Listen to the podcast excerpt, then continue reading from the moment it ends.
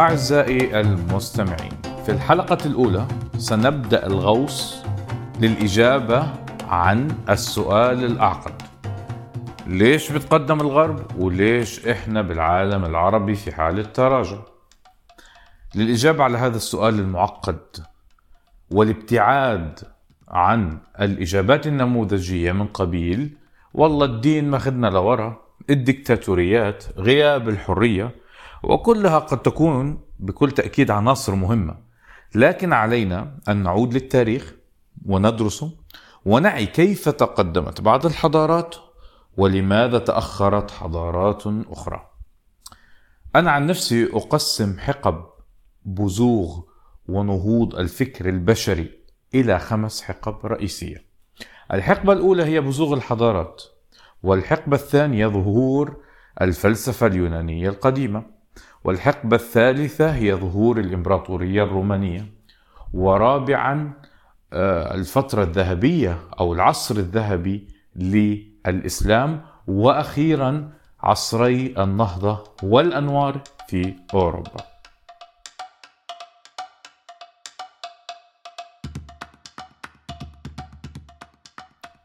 دعونا نبدأ بالحديث عن الحقبة الأولى بزوغ الحضارات. طب كيف كان شكل الإنسان قبل أن تظهر لنا أي حضارة؟ الإنسان كان ما يسمى بالهانتر جاذرر يعني يعيش على الصيد وأنه يقتات من بعض ما تجود به النباتات. هذا أدى إلى مشكلتين الأولى أنه لا يوجد عنده أمن غذائي ولا حتى ملجأ. بمعنى أنه الإنسان إذا كبر بالسن وضعف إذا أصيب أو مرض إذا تغير المناخ وجف كلها عوامل ستؤدي أنه لا يستطيع الصيد وبذلك يفنى. أيضا ما فيش ملجأ والطبيعة صعبة وقاسية. كان عندنا فترة من ما يسمى بالعصر الجليدي وعندنا أمطار ورياح وعندنا حيوانات مفترسة. كلها عوامل تهدد الوجود البشري. أيضا الإنسان كان في حالة تنقل مستمر يعني ما في استقرار. اذا إذا أنت غير مستقر يعني كيف ستنتج؟ كيف ستقوم بالتفكير؟ ومراكمة هذا التفكير يعني عندنا والله الكثير من الآثار التي تدل على أنه طبعا بالمناسبة الإنسان بدائي مش معنى بدائي يعني فكريا وليس بدائي إنه يعني غير ذكي أو غيره بالعكس يعني كلها أفكار خاطئة عندنا. آه، كهوف عمرها 40 و50 وأكثر ألف سنة. يعني يوجد فيها رسومات وغيره لكن ما فيش مراكم. العائلة صغيرة تجمعات صغيرة ومتنقلة ونادرة أنها تختلط ببعض بشكل فكري. إذا كل هذه الأمور أدت أن الإنسان ما عندوش القدرة أنه يراكم الفكر وأنه يظهر عندنا فكر حقيقي. لكن في في العصر الحجري المتأخر يعني نقدر نقول سنة 12000 إلى 10000 قبل الميلاد سيظهر لنا شيء سيغير وجه التاريخ بشكل كامل. سيظهر لنا ما يسمى بالثورة الزراعية. الثورة الزراعية هي أنه الإنسان بالمناسبة بدأ باستصلاح أشياء بسيطة مثل القمح والشعير. يعني أشياء يستطيع حفظها بسهولة لسنة وسنتين وثلاث سنوات. طيب شو اللي حصل لما أو لماذا؟ يعني هل الأهمية وهو هيصبح عندنا والله نهضة فكرية لأنه زرعنا قمح؟ نعم. بداية أنه أنت ستقوم بالذهاب إلى أرض صالحة للزراعة تزرع فيها قمح. ما يحدث بعد ذلك أنه أنت لازم تستقل تستقر بجانب هذه الأرض لأنك تريد أنك تس يعني تزرعها تقوم عليها بتقوم بحصد الزرع وغيره وتعطيها المياه. اذا أنت مستقر بجانبها. اذا عليك أن تقوم بإنشاء منزل.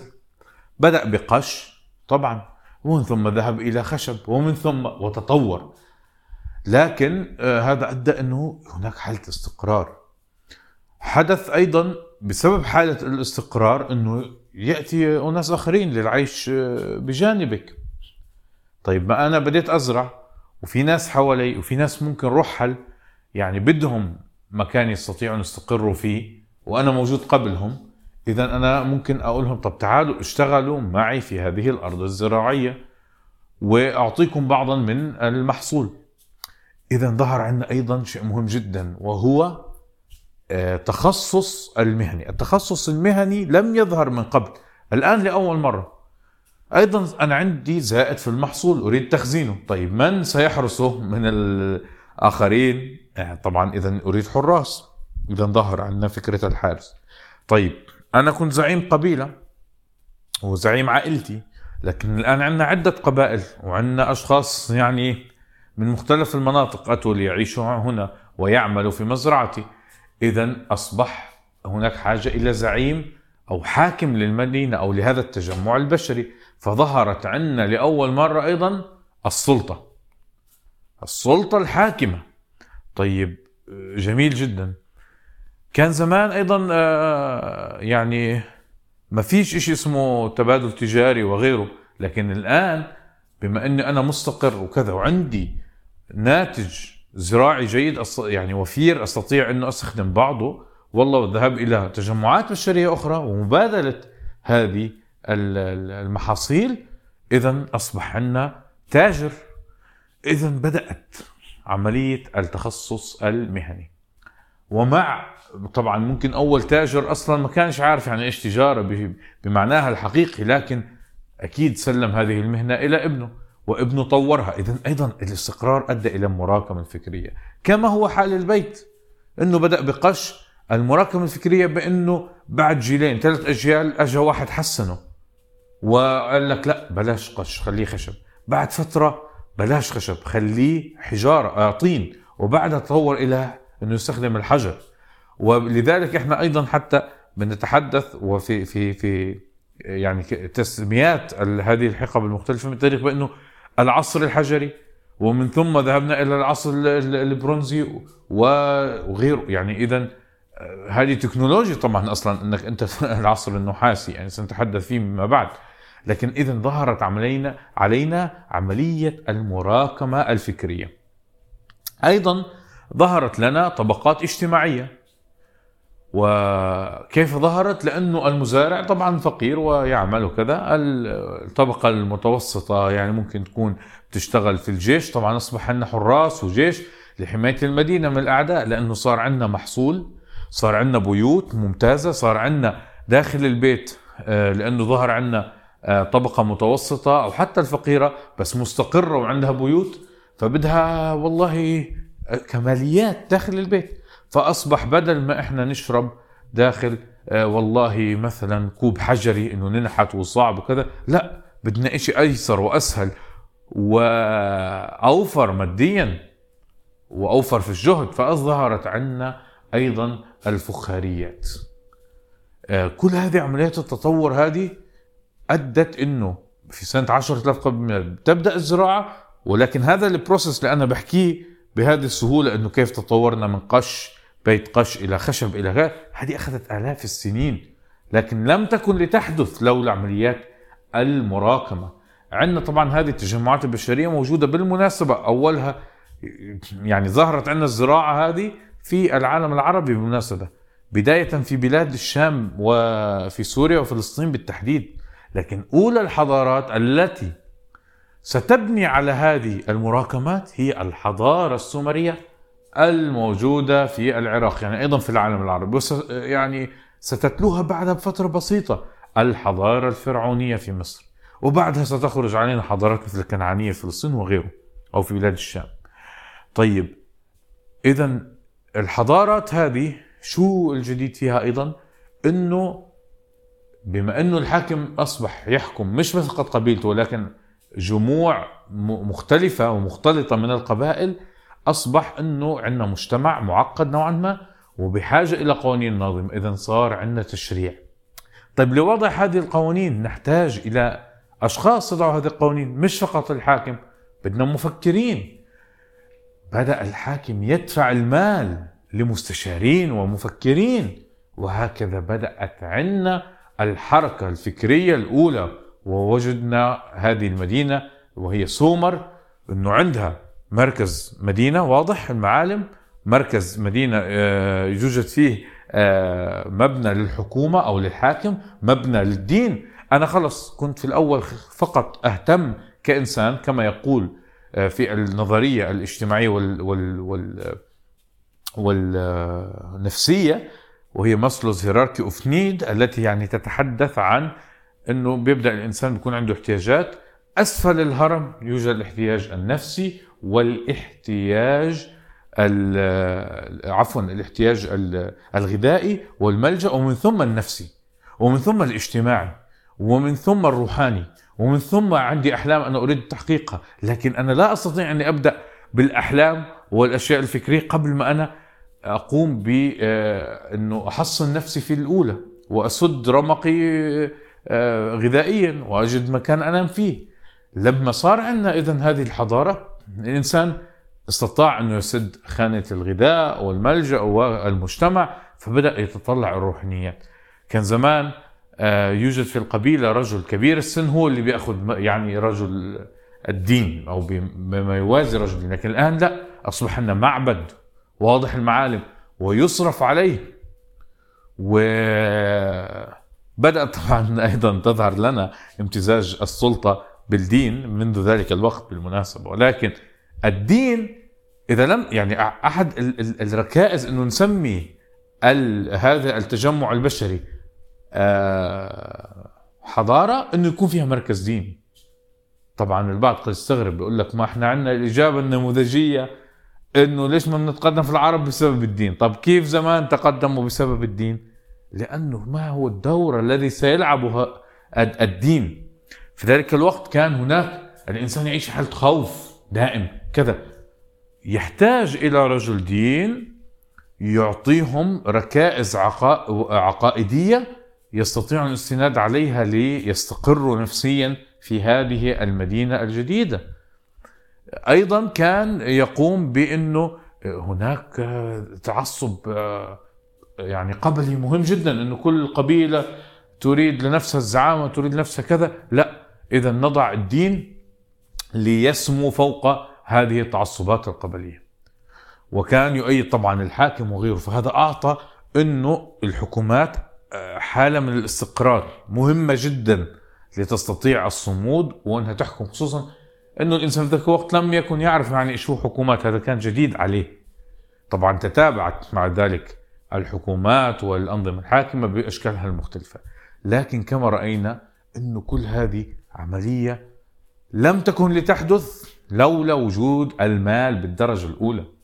الثورة الزراعية محصول زراعي زائد طبعا بعد ذلك تطوروا بدل ما أنا أعطي أدفع فقط عن طريق هذا المحصول الزراعي صار هناك صقل للعملات وغيره.